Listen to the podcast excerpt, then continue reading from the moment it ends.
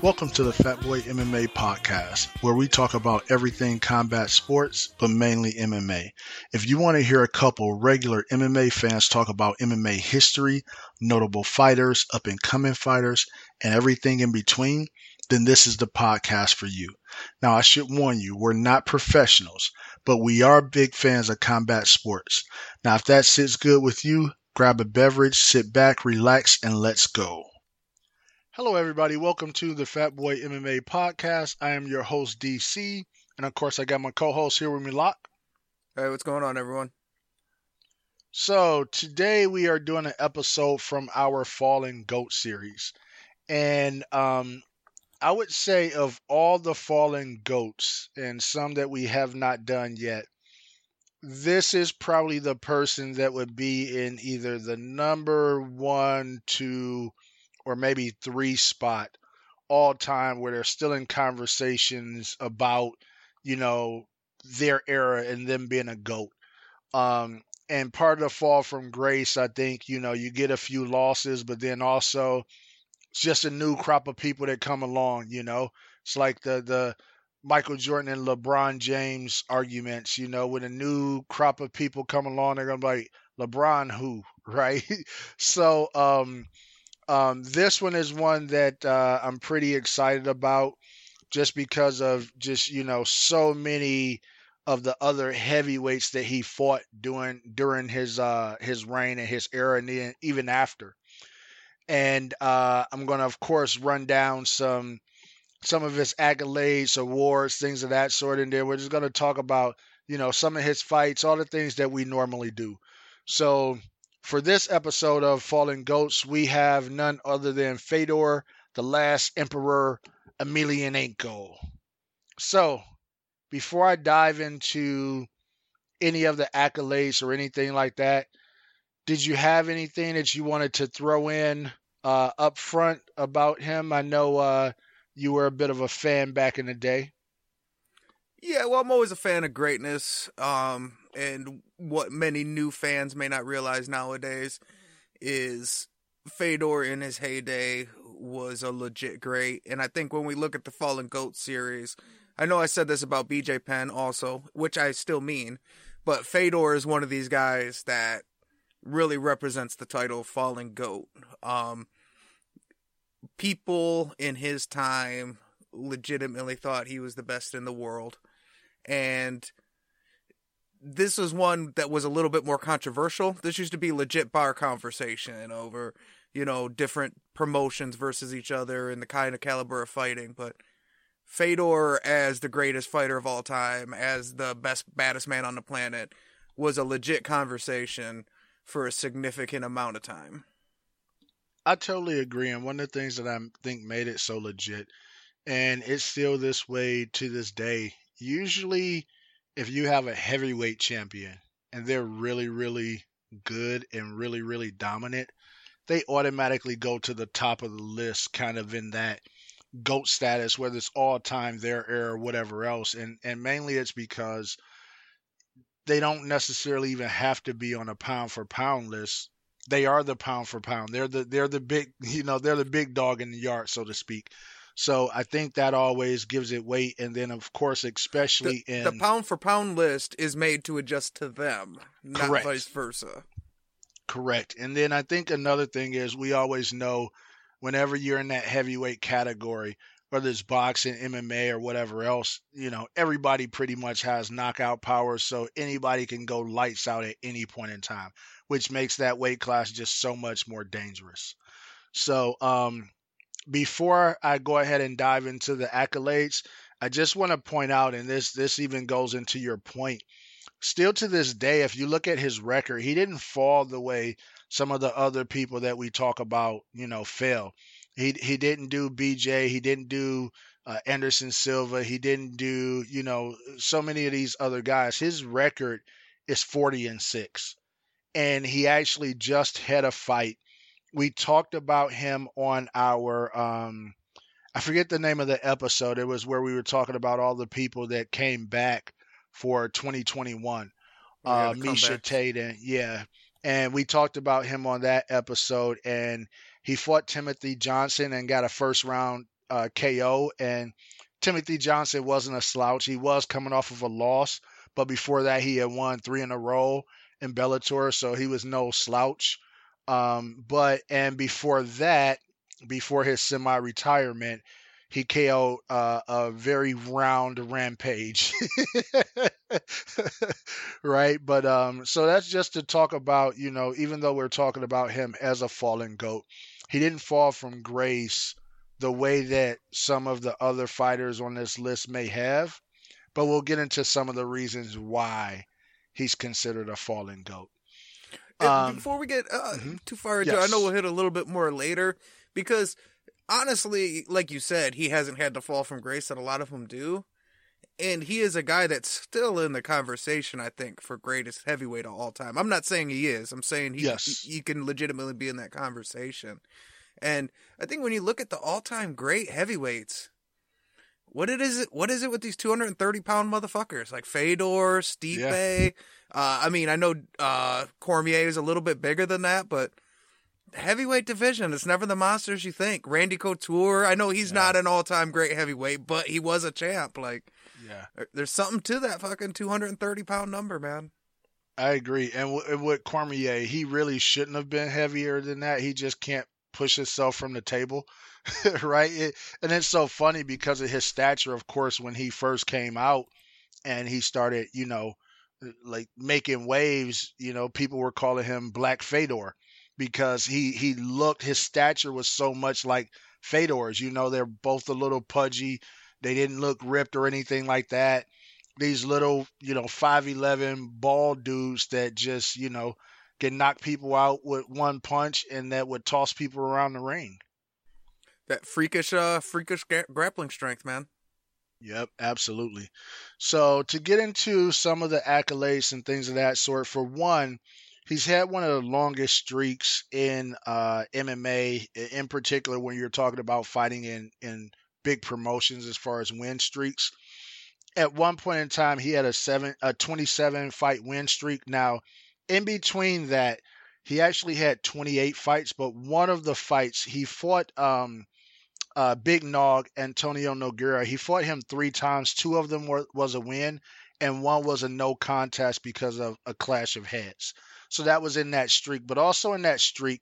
And some of these names, some of the newer people may not know, but these are all, you know, big names in MMA. During that win streak, he fought uh, Babalu uh, Sobral. He fought Semmy Schilt, Heath Herring. As I said, Big Nog. He fought him three times. Uh, Fujita, Gary Goodridge, Goodridge Mark Coleman, Rando uh, Kevin Randleman. He fought um, Cro Cop, Mark Coleman twice, Mark Hunt, Matt Lindland, Tim Sylvia, Andre Arlovski, and Brett Rogers. And for some people that don't know, even for some of the guys that may not have ended up having really, really big careers like Brett Rogers, when Fedor fought him, he was undefeated and a scary guy. Or actually, he may have had one loss. I forget whether he lost to Fedor first or whether he lost to um uh uh uh you know the the the poster guy for uh steroids horse meat Overeem Overeem uh, yeah he, no Fedor was his first loss and I was a big okay. Brett Rogers fan and yeah yep. he's not a big name now but at the time of that fight he was one of the top up and coming heavyweight prospects in the game big scary dude yeah absolutely and I think he was one of those people had he had the right, right team, even with those few losses, I think he could have bounced back. But you know, it's hard, especially if you don't have the right team around you. But um, to go into some of some of those other accolades, um, over in ring before he came over to Pride, he was the ring open weight champion. Uh, in Pride, he won the heavyweight title, beat uh, Big Nog for that title, and defended it multiple times. Um, he's credited with uh, eight title defenses, uh, but you know that's what he's credited with. uh, Sports Illustrated actually had him as the fighter of the decade in the 2000s. Um, he's won a few Fight of the Night awards. Uh, he also won knockout of the year uh, when he knocked out Andre Arlovski in a fight that went like a lot of his fights where he don't look like a world beater and he may look like he may even lose that fight and then he lands one punch and the other guy's lights go completely out And that's so Um, bizarre to say in a fight where if you didn't see the fight and you look at it, you're like, yeah, he knocked him out three minutes into the first round. Like, yeah it's a domination, right? No, he was getting his ass beat yeah and it landed was. a punch. Yep, and and and if I'm not mistaken, that was the fight where Arlovski had him like backed up into the rope or the corner or something, and he comes in after he had him hurt, and I don't remember if he was coming in with a knee or something, and then Fedor just landed on him, and you know that's pretty much all it takes. It was the the cornered animal. He because he Yeah. did he had him backed into a corner, I believe. Yep. Uh, he also won um, 2005. He won Fight of the Year versus Cro Cop. He also won Heavyweight of the Year in 2005, 2004, and 2003. Those were under MMAfighting.com. Um, he also has multiple Sambo uh, champions under his belt. And for people that don't know what that is, it's kind of a I would call it like a mix between Greco-Roman wrestling and judo. Well, how would you describe sambo? Yeah, it's uh kind of like a catch wrestling. Mm-hmm. You know, it's kind Yeah, of but what's weird is they they wear like the gi top, but Mhm. like n- like shorts. well, because they're? Russian. You know, fabric is at a premium there. other notable fights that he had, not necessarily in that streak, but just in general, other people that he fought that are big names Fabricio Werdum, Antonio Bigfoot Silva, Dan Henderson, Pedro Rizzo, Matt Mitrione, Frank Mir, Chael Sonnen, Ryan Bader, and of course, uh, Rampage, who I mentioned earlier. So that runs down kind of some of his fights. If you notice, he fought some big names at heavyweight and also talking about some of his wars. And there's more wars that I didn't even touch on, but he's a very decorated champion in both MMA and in the world of Russian Sambo. Um, so now, after running those down, I want to pass it back over to you, Locke. If it's anything from that that stood out to you or anything else you wanted to say before I get into, you know, asking a couple questions. Well, the one thing I definitely want to uh, point out is I think it's ironic that when you run through the list of acc- accolades and you run through the list of fighters he's fought and the the guys that he's won, it's Mhm. really bizarre to remember that at one point when we were having the goat discussion with him on is he the greatest, the big knock on him was always level of competition because he never came to the UFC. Yes. And and people still say that sometimes, like, well, he was never in the UFC, so we don't know.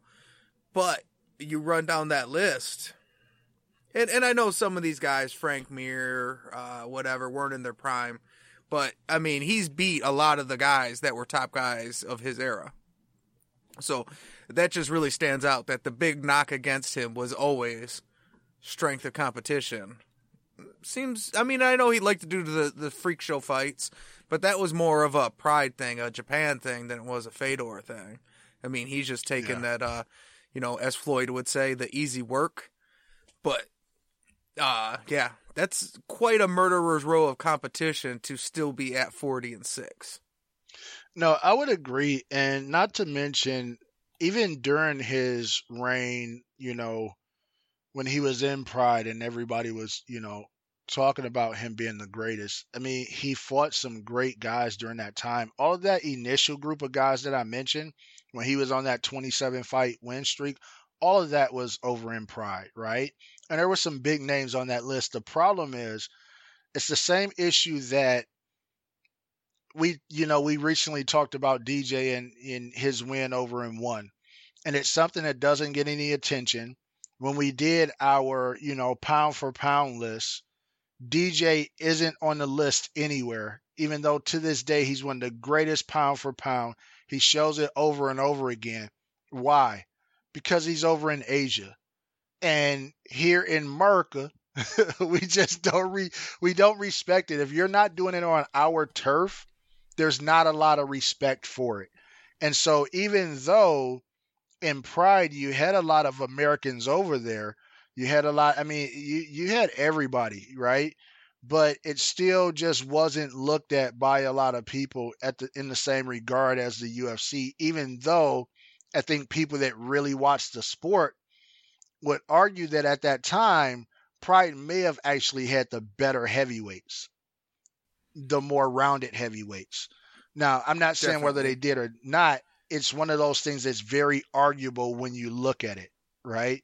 And even looking at the success, when you look at some of the other promotions that came over to the UFC, um, or that got bought out or whatever, some of the most success that was had was Pride guys coming over to the UFC that made an impact right away, even if they didn't win the title.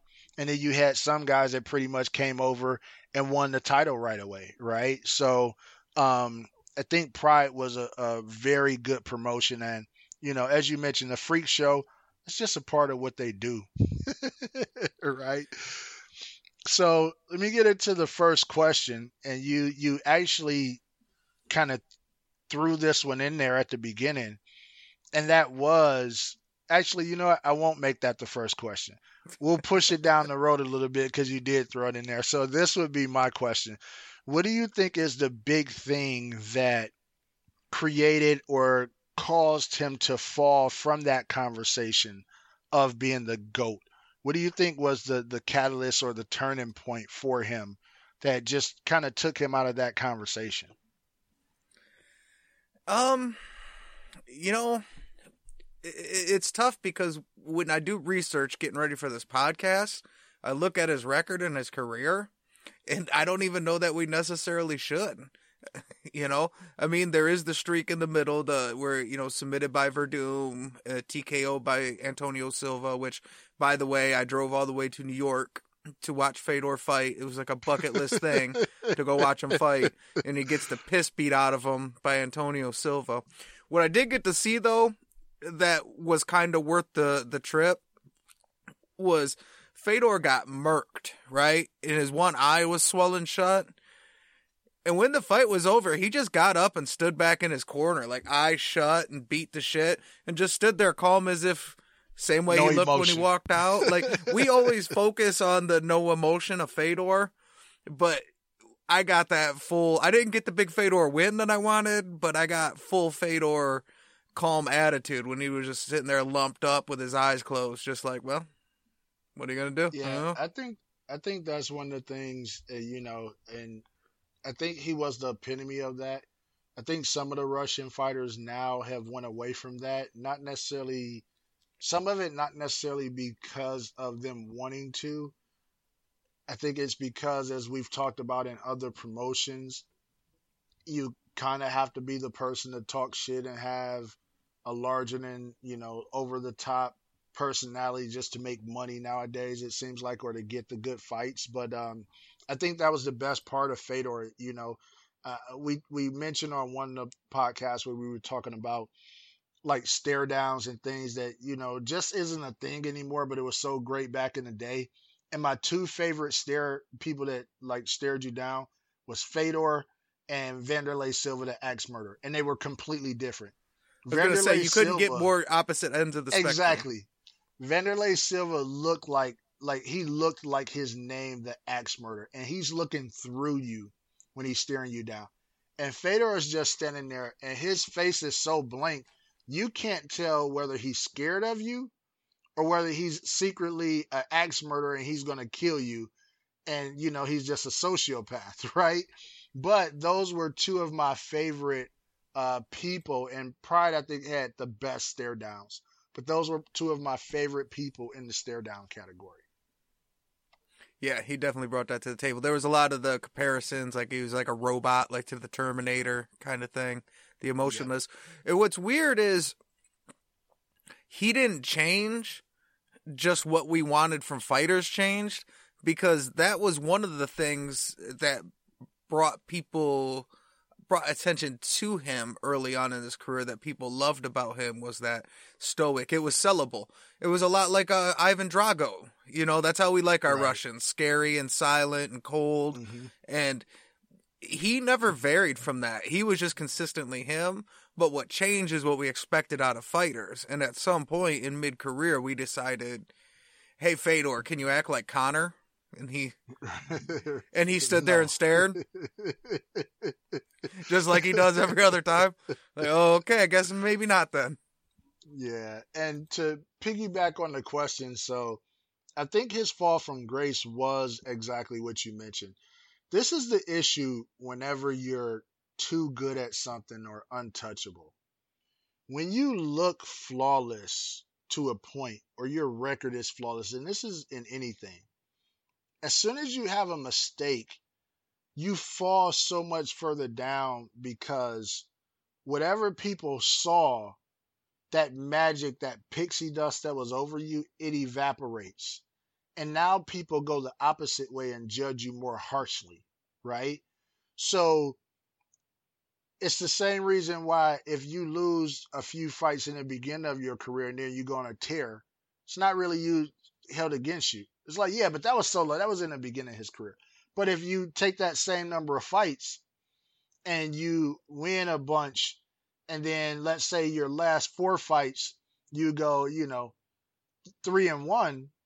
I mean, one and three, it looks really bad. And it's like, oh, this person has completely fell off. So I think when you go on that long of a winning streak, 27 fights, and then you lose three in a row, in everybody's mind, you're completely done. And then you factor in all three were stoppages, right? It, in, in people's mind, it's over with. You're you're completely done there. And I think at that point in time, people don't just look at, okay, this may be the end of your reign. It becomes you were never anything we told everybody, and you should be out of the GOAT conversation. Yeah. Well, and I think there's a couple things on there that I want to piggyback on is for one, that three fight streak, that's 2010. You know, that's 12 years ago at this point. Um, in MMA years, that's like a million years. We have a much better understanding of MMA of MMA careers now. Um, so we understand that losses are part of the territory. Right. Um, I think it was a bigger deal then to have a loss. Like now we just get it. And that's why I said, looking back at the record from hindsight, I'm like, ah, you know, maybe he still is kind of towards that, that top because he never had that big fall off. But I think another thing in addition to that, the fact that back then we just thought a loss was the biggest deal and now it's not. Um, I think in addition to that, when you always had the knock that he didn't fight in the UFC and he didn't fight the best, we could. It was like, look, you can fight in the UFC, or you can be undefeated.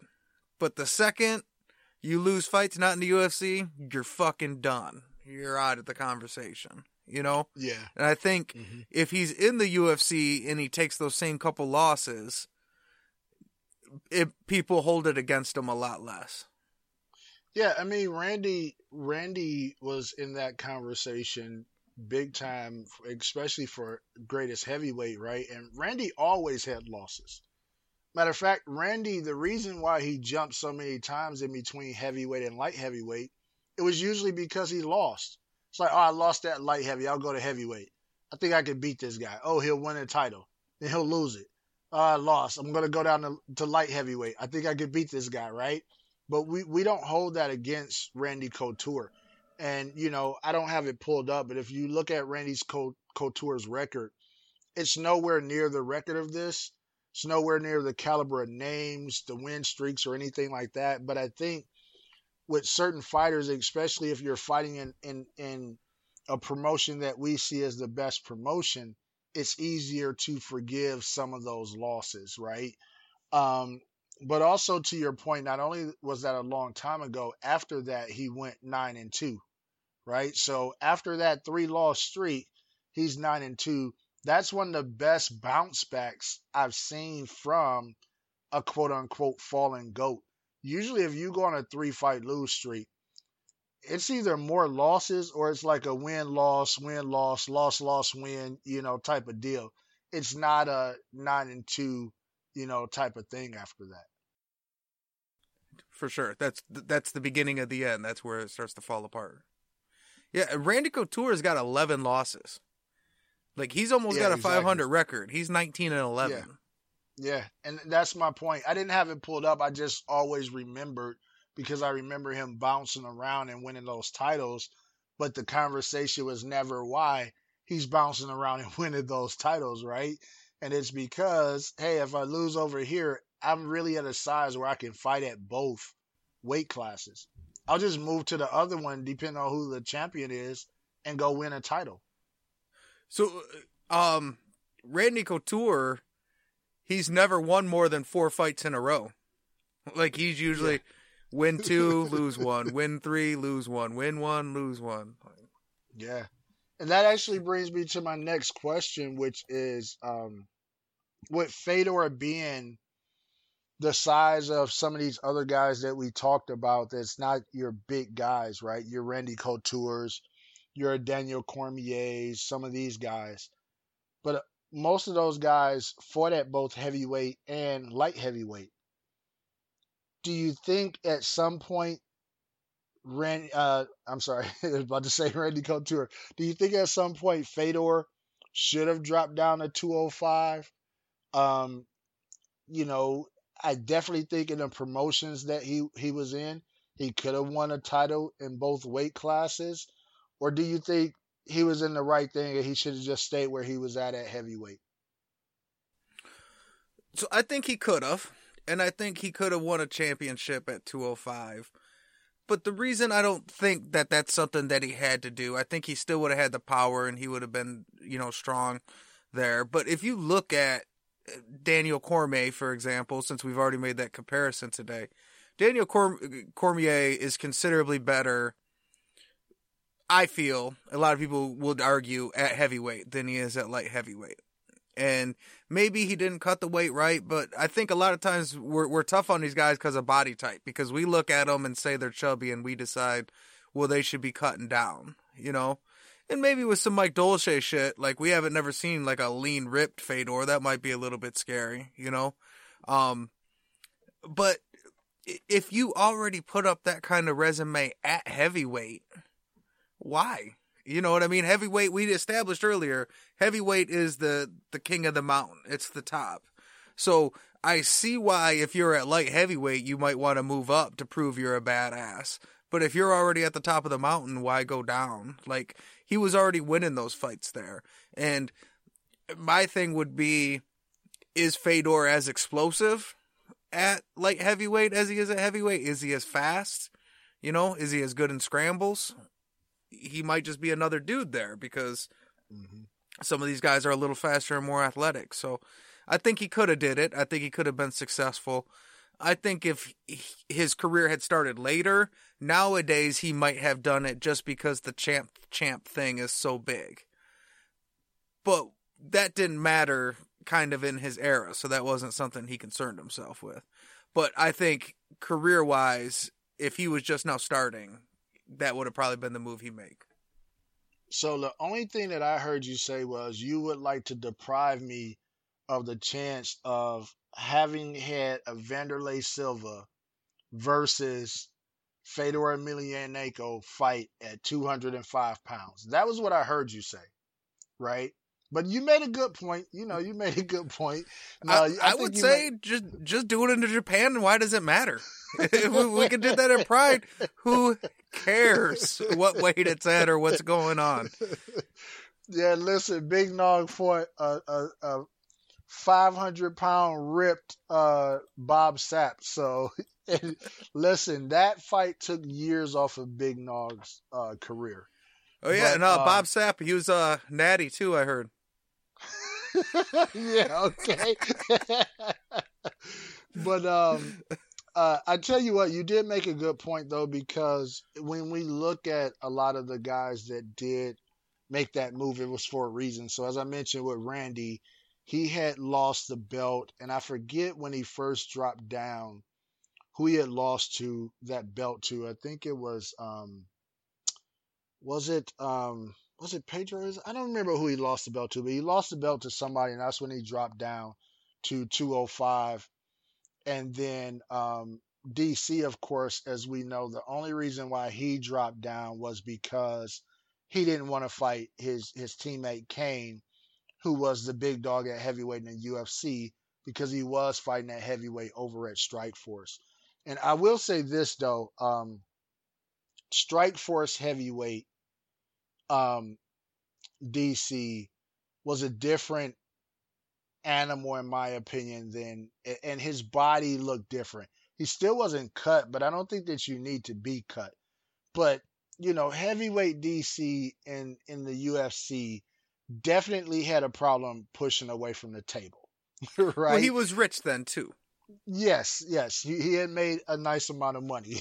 yes, so I think that makes those um... those chicken commercials had paid off very very well.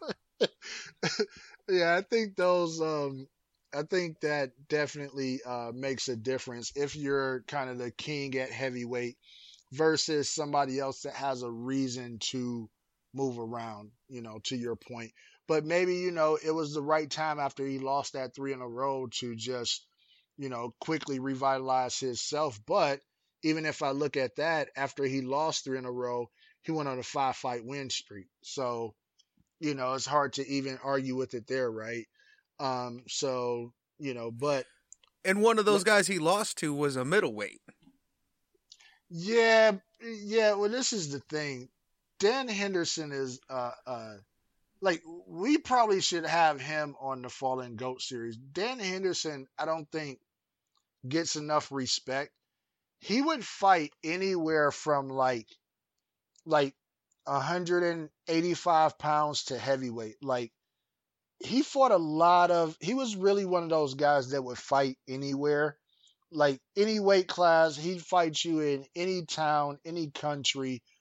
Um, he was, you know, he was a, a different caliber of fighter that because he was never a long reigning champion, he did end up beating um I think Vanderlei for his I forget that you know over in Asia their their titles are a little bit different, but he ended up unifying and he had the equivalent of their 185 and 205 belts at the same time. And if you remember when he came over to the UFC, that's how he ended up fighting both um, both uh, uh, um, Rampage and then Anderson. And, he and lost Anderson both, Silva. and then we just decided as a fan base, like ah, fuck yeah, that's it. Yeah, that's it. You didn't, you didn't, you didn't okay, win the belts. so you, have been a great fighter and you've had this great career, and you lose back to back fights against some of the like all time greats, and yeah. we're just done with you. Yeah, and you're not even a champ champ because that don't exist in Asia. It's an American thing.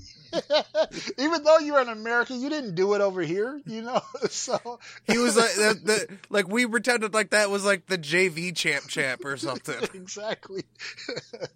but let me ask you this, um, and this is the question that I kind of skipped over that I want to go back to because you mentioned it.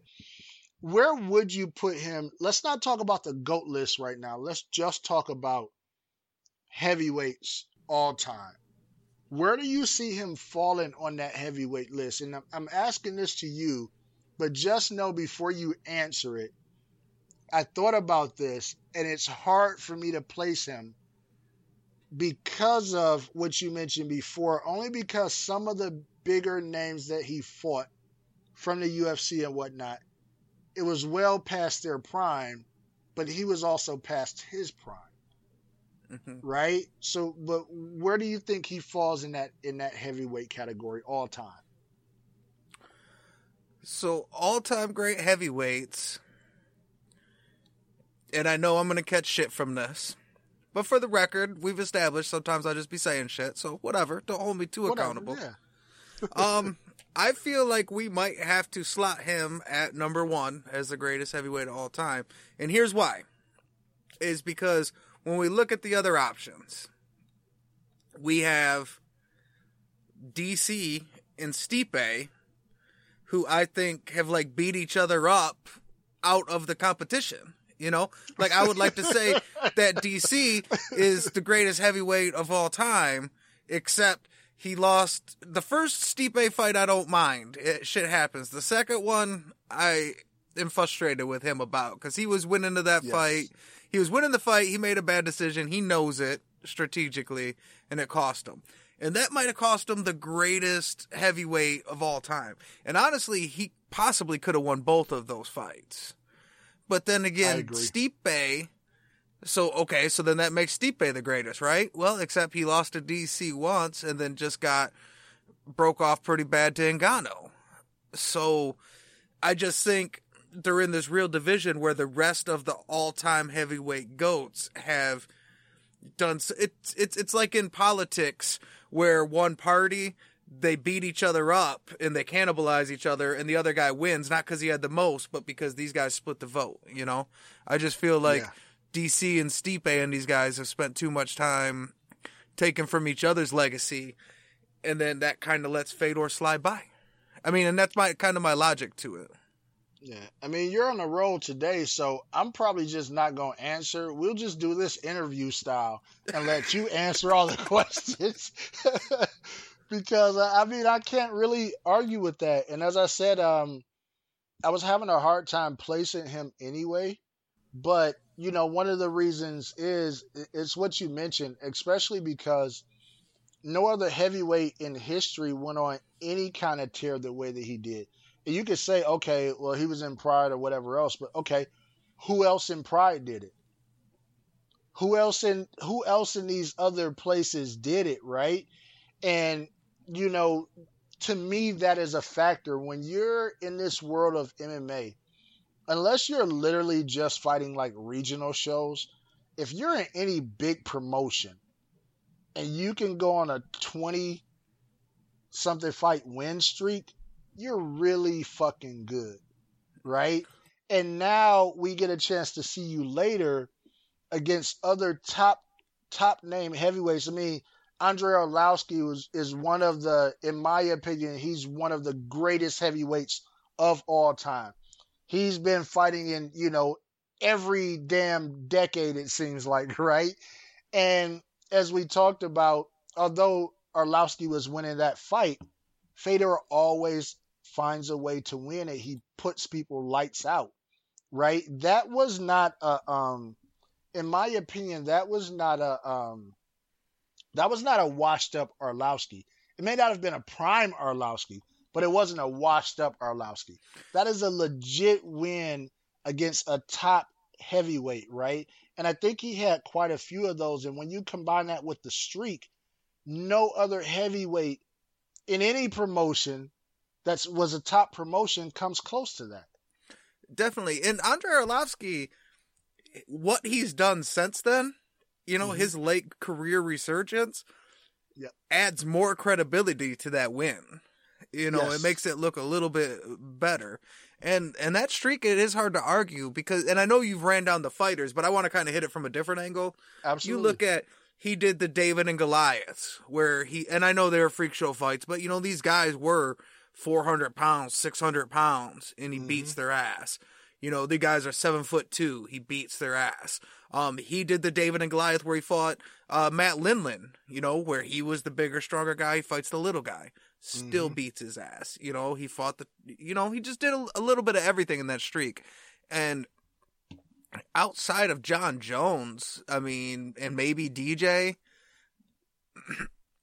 and honestly, maybe just Jon Jones. That's a streak that I don't know eh, you could put up against anybody's, you know, best streak of all time. Not in top promotions. Like you can find guys that had put up really long streaks, but not when you're talking about UFC, Pride, Strikeforce, you know, Bellator, like those type promotions. Right, I'm not talking about Dan Severn that... smashing through Iowa. yeah, exactly. So you know, it, I think when you put up that, you know, uh, yeah, you, you it'll be hard pressed to find anybody with that type of streak. Um, so let's go to the next one, and um, I'm actually going to combine these two because of my answer. but um, when did you become a, a fan of Fedor, and what is your favorite Fedor fight? Okay, so I became a Fedor fan. It would have been the early 2000s. So I'm a I'm a big wrestling fan. I'm a wrestling guy. It's in, in case this is your first episode, anybody that's listened to more than one, it's been said. I like I like wrestling, and I always figure out a way to mention bare knuckle boxing. That's right. In, See, in every he episode, got his quota in. Got his quota in. that's that's my thing. Send the check. uh, and th- this one was tough. I still I still got it in there. Um, but around 2004, so when he beat Mark Coleman and Randleman back to back, the first one pisses me off. The second one, you're like, oh damn, this is a force to be reckoned with, you know. And that was also at a time where I was working in the cable industry, and I might have had some access to um a lot of the overseas fights. That's more Yeah. what I could fight, uh, what I could Mhm. watch. I wasn't able to get a lot of the UFCs and stuff like that, but we were able to watch like Pride, like Pride Bushido. Like we had that stuff almost on a loop at the house, watching it over and over. And you Mhm. can't watch too many Fedor fights in a row and not become a fan, regardless of what you think of him or if he's a goat or whatever. But if you're a fan of MMA and you see a Fedor fight on, you're probably going to tune in because you know it's about to be a scrap. yeah, no, I agree. And what, what was your favorite Fedor fight? So it's two. So as an MMA fan, you know, a- and as a MMA uh, old head or whatever, I want to say the Cro Cop fight because it's a great fight. It's two legends, you know. Um, not only was it fight of the year, it was actually awarded fight of the decade for the 2000s. Yep. Great fight. Possibly one of the greatest MMA fights of all time. So I would like to say that one for my credibility. But unfortunately, I'm to say the uh, the Hongman Choi fight because Interesting. I don't like. I am never a sucker for these freak show fights. I never buy into it. But if you look at the still shot of the armbar that he beat him with, a Hongman Choi was so fucking big. yes. Like that was the craziest armbar I've ever seen. Like his arm is as big as Fedor, and and he Yeah. tapped him out like that. He doesn't look like a human. He's so big. Like he looks like something that was created that's like Photoshop. Like if if somebody just saw that image today and didn't know, they would say, "Oh, that's photoshopped." Yeah, for sure. It, it- it's 100% fake. Yeah. Um so I'm going to say that and I feel like that's my like guilty pleasure of MMA because I usually don't fall for that shit, but that's probably my one chink in my armor is Fedor armbar and that big motherfucker just because it makes for such a great photo. So you love the freak show fight. Got it. You so should for me, Put that put that uh put that picture on the Instagram for anybody that uh I'll put it up there. Matter of fact, I'll I'll have to remember to clip this. and I'll put that that part up there. But um, for me, um, I became a fan right around the Heath Herring fight, but I really became a fan during the Nogueira fight, the Nogueira one. And the reason why I say the Heath Herring fight, I didn't know who he was before the Heath Herring fight. And I saw that fight and I was like, wow, who's this little round dude? You know, he just destroyed Heath Herring.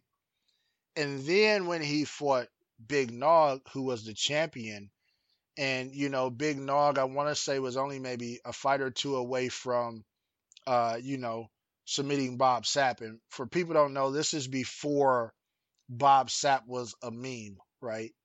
or what what today would be considered a meme, right? This is before he would walk into fights and you thump him, and then he falls down and take a purse, right? He was actually trying to win fights back then. And he was like, I know I made the joke earlier about 500 pounds, but he was like a legit 360 solid muscle, right? And Crazily built, like like yes, a comic book drawing. Yes. And this was another one of those freak show fight type of deals. And Big Nog, um, I know Big isn't his name, but he's not a big guy at all. He's he wasn't a big heavyweight. Uh, I think he's about six two, six three, and he was His one name's of those Big Nog because he's the older of the brothers. Yes, of the twin. He has a twin brother, and he's I'm get you know he's probably older by an hour, right? so, um, but um, he was another one of those guys that he, you know, especially back then, he was probably only maybe 225, 230. He he wasn't a you know really big guy, and um, I just saw him you know submit Bob Sapp, who was a monster, and nobody wanted to play in his guard because he had submitted so many people, and up until this point, I think he only had one fight that went to a decision in his you know title reign of I want to say he had won about six or seven fights in Pride. And not only was that a good fight, but Fedor stayed in his guard almost the whole fight and was just bouncing his head off of the canvas. And Fedor didn't seem worried about the jujitsu. And I mean, especially at this time, I don't think anybody at high level fighting had the BJJ skills that Big Nog had, where he was really, it was a really, really offensive style. He's going for submissions and everything. You can't let, you know, anything rest or anything like that, or he's going to submit you. And Fedor really went in there, took the fight to him, and stayed in the guard almost the whole fight, just raining down punches and different things like that. And uh, the fight, you know, ended up going a distance, but I was like, oh, this is like this guy's bringing something new to the game. Yeah. Well, and exactly what it was is something new. We hadn't seen people play so comfortably in Nogueira's guard. We knew that's where you didn't want to be. And everybody, you know, was wondering, like, why would he be so reckless? Well, we didn't know what Sambo was. And uh, it turns out Sambo right put you in a position where you're not as scared as that. Like we've seen that with wrestlers, right? Jiu-jitsu came in and dominated, and as soon as every wrestler watching TV seen mm-hmm. that, every wrestler watching UFC one looked at Royce Gracie and said, "He ain't gonna take me down with that bullshit shot." Right, right. and then they were tapping. so let me ask you this, and this is going to go back to the argument of Fedor versus Randy. And for people that don't know, the reason why we're going to this argument, back in Fedor's reign, Randy was the name for the UFC heavyweight. That was the name. He wasn't the only champion, but at that point in time, he was the name that everybody thought of when they thought about heavyweight UFC champion. And everybody wanted to see those two clash and I think one of the things that made it great, going back to that size, they were very similar of size. I think Randy's about six foot six one, and Fedor is right around that six foot five eleven. You know, now Randy's has always been a little bit more built, uh, but similar size. They were not these, you know, six four giants or whatever. And everybody wanted to see that fight, and it almost happened Dana said he was really close to putting a deal together back in 2006, but it didn't happen. Had that happened at that point in time, 2006 Randy, 2006 Fedor, who wins? In the UFC was important in a cage for the people that were not watching back then. The reason why that is important, Pride was fought in a ring. And um, the UFC was fought in a cage, still is fought in a cage, of course. The octagon, eight sides. But Pride was fought in the ring, and initially, some of the guys that came over from Pride did have a little bit of adjusting to do going from a ring to a cage because it really changes the dynamic of certain things. But now that said, it would have been in a cage 2006 who wins. Okay. Well, you took some of the steam out of what I was going to say because part of what I was going to say is I give it to uh, I give Fedor the advantage if it's in a ring. You know what I mean? So we're gonna play home court advantage. I can't you let you have all the me. thunder today. That's bullshit, man. so DC the fucking thunder thief. Uh, so I am still going to take. I think I'm going to take Fedor, even if it's in a cage, because the thing with the cage is Randy was good as the, at that dirty boxing, the Greco-Roman wrestling. So we like to think he could push him up a, against a cage. And at the, that time, that would have been his first fight in the cage. So that might have happened if he could have taken advantage of that. But the reason I'm going to take Fedor is if you look around that time, uh, 2006, he gets knocked out by Chuck Liddell. 2005, he got knocked out by Chuck Liddell. Um, he got knocked out by Machida later on in his career with the kick. So he was a guy that was susceptible to getting knocked out, you know? And I think, yeah, he could have leaned him up against the cage and, and he probably would have split him open because Fedor, he's like a Diaz brother. He does split open. And, uh, but similar to the Arlovski fight coming out of the corner, similar to what we've seen Fedor a million times, I think it would be a signature Fedor fight. Randy would come out, look pretty good, push him up against the cage, you know, hit him with elbows, dirty box him up. And then at some point, he'd get just enough distance where Fedor could fire off one of those big shots. Fedor will break his hand when he lands it. It's the way he punches. It's a sambo thing. And uh, that's how the fight goes. Yeah, no, I agree with you. Um, one, I think that that Greco-Roman style would work better against somebody that doesn't have the sambo background. And the reason why I say that is because part of that sambo background, they do a lot of clinch work, and they have some pretty good um, throws off of that. You know, and some of their throws are a little bit more judo esque, but they got some good trips and everything like that.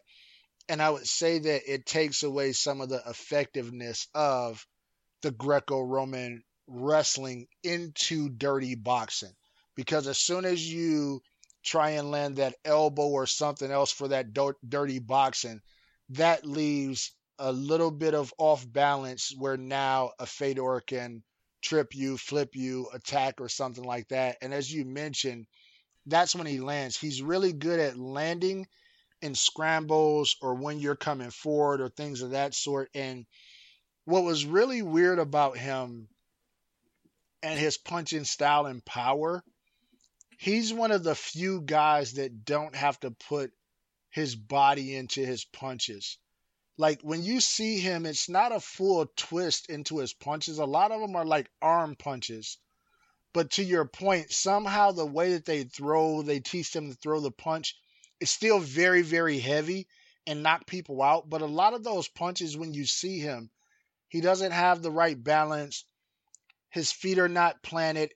He's not putting his full hip into it. And he's still just able to catch guys and knock them out. And as you mentioned, we know that Randy can be knocked out, right? He's been knocked out on multiple occasions, you know, during that time.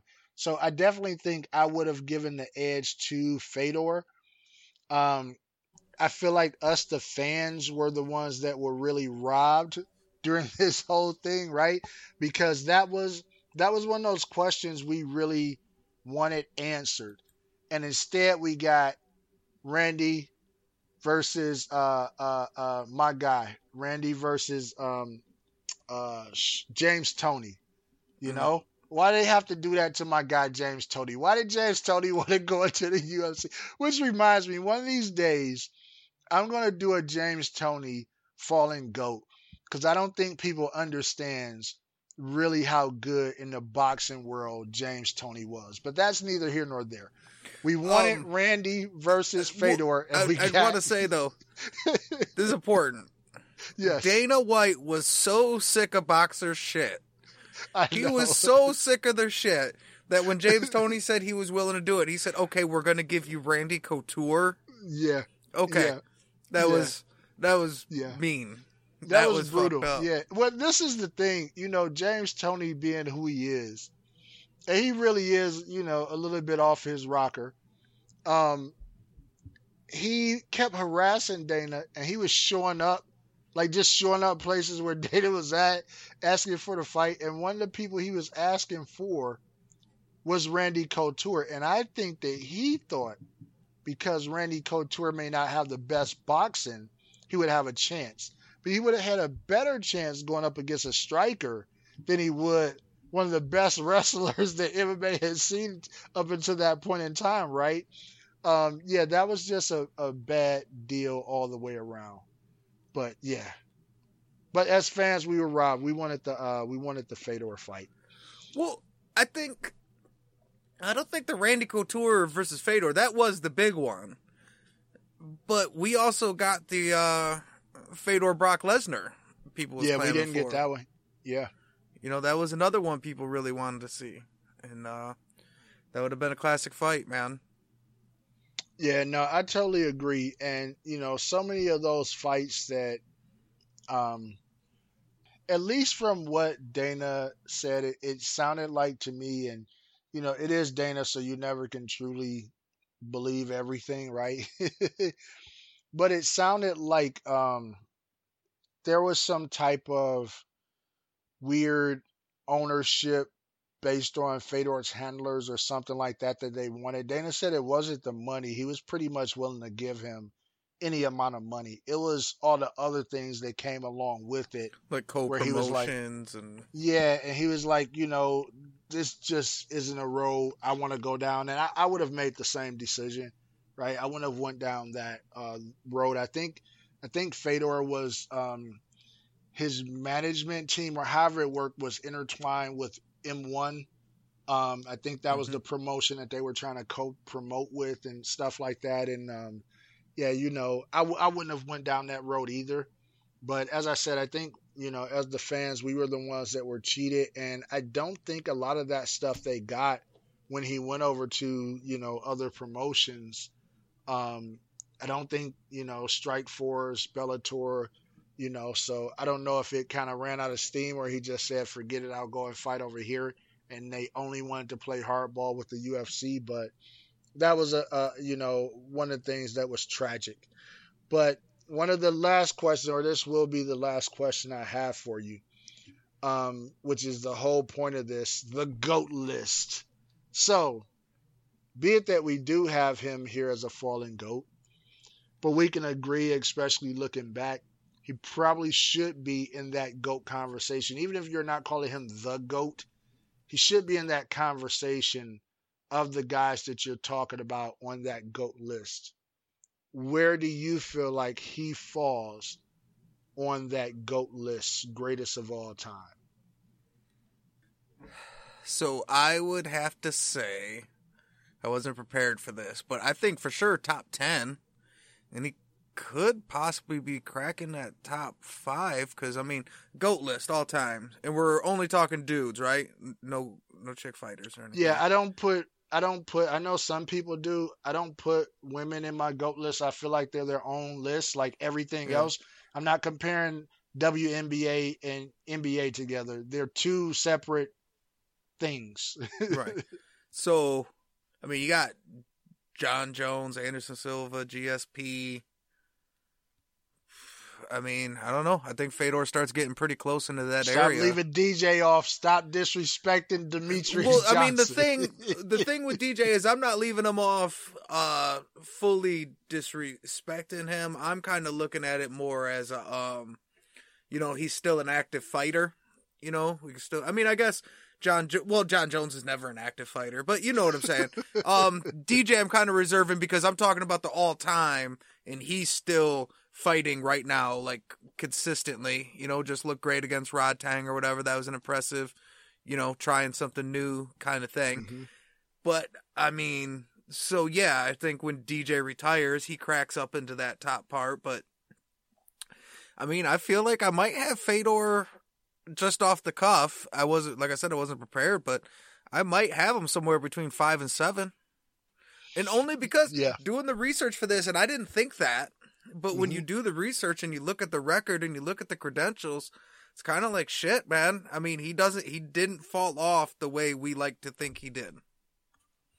Yeah, I think that's the best part about doing some of this. And even for, you know, listeners, right?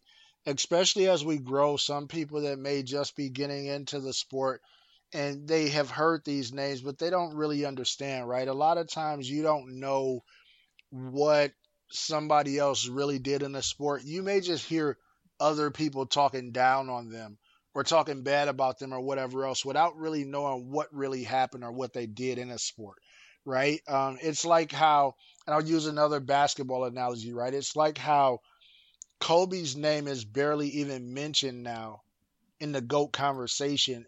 And it's like that quickly you forgot what Kobe did and what he gave to us, right?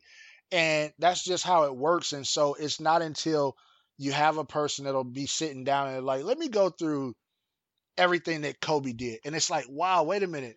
This person is spectacular. Why is this person not in the conversation? And I think when we do these fall and go episodes, of course, we're going to look at the record and everything like that, but that gives you a chance to go back, watch some of the old fights, see certain things. Something that you mentioned earlier, which I think is important, like when you talk about the Arlovski fight. Okay, Arlovski may not have been considered, you know, the the biggest of the big at that time. Not, and let me back up. He had already had a UFC heavyweight championship and was out of the UFC in another promotion by this time. But you were some people were saying, "Hey, he's washed up." And to your point, he had two more career surges after that, right? So now when you go back and look at that fight with him and Fedor, it's like, wait a minute, that's even more impressive because after that, Arlovski ended up back in the UFC and did really well, right? So I think when you get a chance to look back on and do the real research and walk through it step by step, it allows you to get a different perspective where you're looking at it for what it is instead of the emotion of the time. Right. And I think that's always a positive. Definitely. So, from you, any last words before we wrap this up? No, I think that's it. This was, uh, you usually say it, but we had a good one today. We had a really good one. We had a good one today. Absolutely. Okay, everybody. So, um, of course, on Oh, these falling. I got, I got one question Yeah, for you go ahead. Go. yes. What was your least favorite Fedor fight, or your worst Fedor moment? I would say probably when he lost to uh, Bigfoot Silva. Um, he had came off of the loss to Werdum. I think that was the first person that beat him.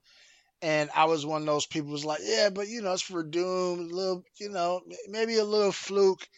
And then he gets KO'd by Bigfoot Silva. And don't get me wrong, Bi- Bigfoot Silva was not a slouch, especially at that time. Very good fighter, but it's nowhere in the world that I thought Bigfoot would beat Fedor. And at that point in time, I felt really sad. And then Dan Henderson came along as the cleanup man. Yeah. So you thought you were sad. I was there in the Izod Center. Went there to watch him. So yes, that was that was a tragic event. But my least favorite, my worst Fedor moment ever, is the Fabio Maldonado fight. Mm, Which he shouldn't even been fighting Fabio Maldonado. and they originally ruled it a draw and then Mhm. overturned it to a win. And when Mhm. re- reality, Fedor was lucky to get the draw. Yeah. Like he yeah. might have lost to Fabio Maldonado that fight. You know how I mentioned earlier today how, you know, when you fight in the heavyweight division, how everybody has one punch knockout power and everything like that? There's always an exception to that rule, and Maldonado is the exception to that rule. So, and this is no knock. I think he's a good fighter, but he's never been a big puncher. And to for somebody like Fedor to lose to the caliber of fighter that you know Maldonado was, a- and losing in the sense of you know what we're talking about. Um, yeah, that that is. I didn't think about that one, but yeah, that's pretty pretty tragic. Yeah, That's I feel like that's literally the worst I've ever seen him look in a fight. And uh yeah. I can't say this about Maldonado though. Even though he's not a heavy puncher, he's a guy that could take a punch, and he's he's had some fights where I saw him really bounced all around the cage. You know, he had a short stint in UFC, and like you know, he's a guy that can take a punch, and maybe you know that's the thing. You know, if you can take a punch from a big puncher and you're a volume puncher, you got a chance. Well, June seven June seventeenth, twenty sixteen in St. Petersburg, Russia, he did not get bounced all over the page. he did not. I think it was actually a ring. Probably was. Well, that wraps up another episode of the Fat Boy MMA podcast. Thank you all for coming, and listen again. That wraps up another Fat Boy MMA podcast. If you have a topic for us, please email us at fatboymma55 at gmail.com or reach out to us on social media by going to links.fatboymma.com. That's links.fatboymma.com. Thank you for listening.